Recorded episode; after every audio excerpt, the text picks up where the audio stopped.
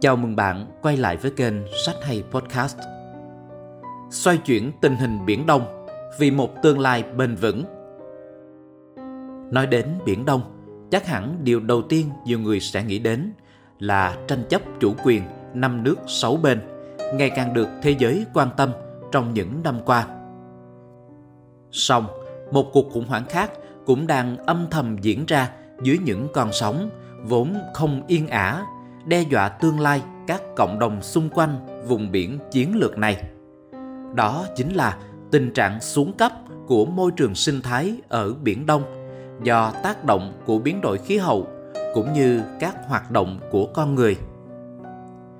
Trước những tham vọng địa chính trị, những lời kêu gọi hợp tác để cứu lấy môi trường Biển Đông dường như không có sức nặng. Tuy vậy, nhà báo, nhà nghiên cứu kỳ cựu về Đông Nam Á James Barton vẫn tin rằng Biển Đông có thể trở thành vùng biển đoàn kết thay vì chia rẽ. Những bằng chứng, lập luận, kiến giải và đề xuất hướng đến mục tiêu đó đã được ông trình bày trong cuốn sách Xoay chuyển tình hình Biển Đông vì một tương lai bền vững. Tựa gốc Dispatches from the South China Sea Navigating to Common Ground được chia thành 3 phần ghi chép thực địa, chính trị sinh thái và ngoại giao khoa học.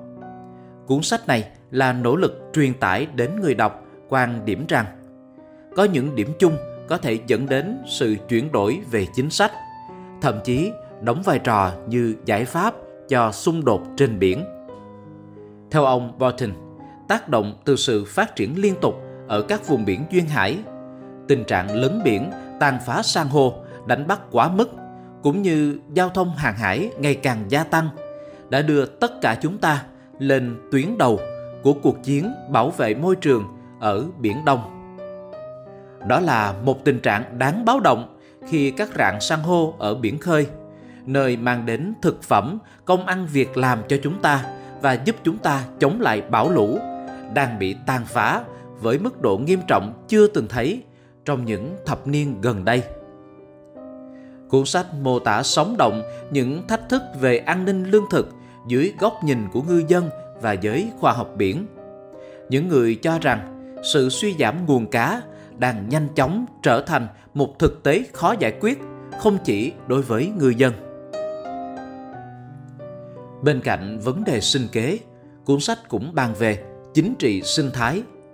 Những câu chuyện liên quan đến vấn đề môi trường trong cách hành xử thô bạo của Bắc Kinh – trên Biển Đông. Khi ngư dân Trung Quốc đánh bắt từng con cá từ đáy biển động để đưa lên những chiếc tàu vỏ thép khổng lồ của họ, phá hủy các rạn san hô và đâm vào tàu cá của các quốc gia tranh chấp. Hành động tấn công của họ gây ra những tác động cả tức thời lẫn lâu dài. Các vụ đụng độ ở ngư trường và các hành động khiêu khích do Trung Quốc cầm đầu hiện nay đã phủ bóng đen lên Biển Đông và gây thiệt hại kinh tế cho nhiều ngư dân khi thuyền của họ bị đánh chìm và trang thiết bị của họ bị đánh cắp. Theo tác giả, chỉ riêng cuộc chiến giành quyền đánh bắt đã là câu chuyện phức tạp, dù ít được báo cáo, về kinh tế và môi trường trong tranh chấp giữa Trung Quốc và các nước láng giềng Đông Nam Á, tại một trong những điểm nóng địa chính trị hàng đầu thế giới. Song, ở trung tâm của vùng biển nhiều cơ hội đầy bất định và luôn tồn tại các mối đe dọa này. Vấn đề môi trường vẫn chỉ là những cuộc đối thoại của giới nghiên cứu.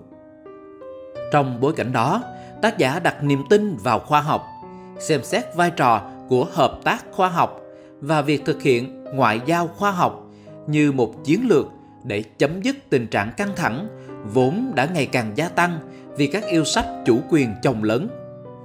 Theo ông Bolton, khoa học không phải là chính trị hay ý thức hệ, mà là một thứ ngôn ngữ toàn cầu, có thể thúc đẩy hợp tác. Tác giả gợi ý xem xét mô hình Hội đồng Bắc Cực như một công cụ ngoại giao để duy trì hòa bình ở Biển Đông. Trong diễn đàn liên chính phủ này, được thành lập vào năm 1996 giữa Mỹ, Nga và 6 quốc gia Bắc Cực khác. Bằng chứng khoa học là nền tảng cho các cuộc đàm phán.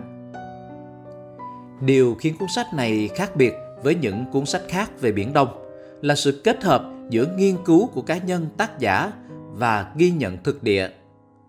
Từ năm 2014, ông Bolton đã là diễn giả, đồng thời cũng đã tổ chức thực hiện 6 chương trình và podcast có chủ đề liên quan đến an ninh môi trường ở Biển Đông với sự tham gia của các nhà khoa học biển và chuyên gia chính sách uyên bác.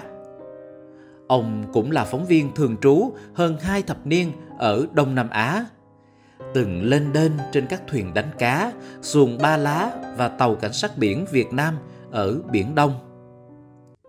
Trong những câu chuyện của mình, ông đưa người đọc đến gặp những con người đã gắn cuộc đời mình với Biển Đông – từ những ngư dân Quảng Nam, Đà Nẵng kiên cường bám biển, bất chấp sự sách nhiễu và quấy rối của Trung Quốc, cho đến những giáo sư, tiến sĩ đã dành cả sự nghiệp để nghiên cứu về hệ sinh thái ở Biển Đông và làm thế nào để bảo vệ sinh kế của các cộng đồng.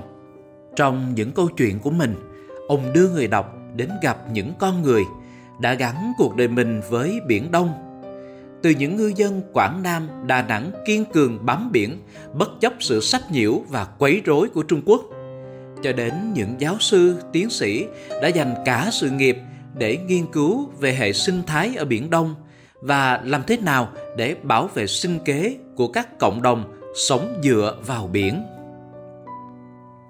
Về tác giả James Bolton là nghiên cứu viên cao cấp tại Viện Chính sách Đối ngoại thuộc trường nghiên cứu quốc tế nâng cao Paul S. Nizzer SAIS của Đại học Johns Hopkins, nơi ông nghiên cứu về an ninh môi trường ở Biển Đông và khoa học công dân Citizen Science ở đồng bằng sông Cửu Long. Ông từng dạy các khóa học viết tại Đại học Duyên Hải Carolina, cũng như từng là giảng viên tại Đại học Nam Carolina. Là nhà báo với hơn hai thập niên kinh nghiệm đưa tin từ nước ngoài – ông đã lăn lộn khắp Đông Nam Á, đặc biệt là ở Việt Nam. Ông là cộng tác viên của Geopolitical Monitor, World Politics Review, South China Morning Post và Nikkei Asia. Ông tường thuật cũng như đóng góp các bài viết quan điểm về châu Á Thái Bình Dương cho The Washington Times.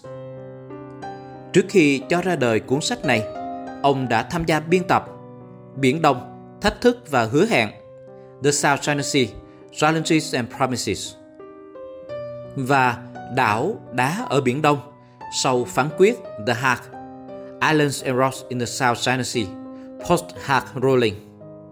Cảm ơn bạn đã lắng nghe. Hãy nhấn theo dõi kênh để không bỏ lỡ những tựa sách hay phải đọc.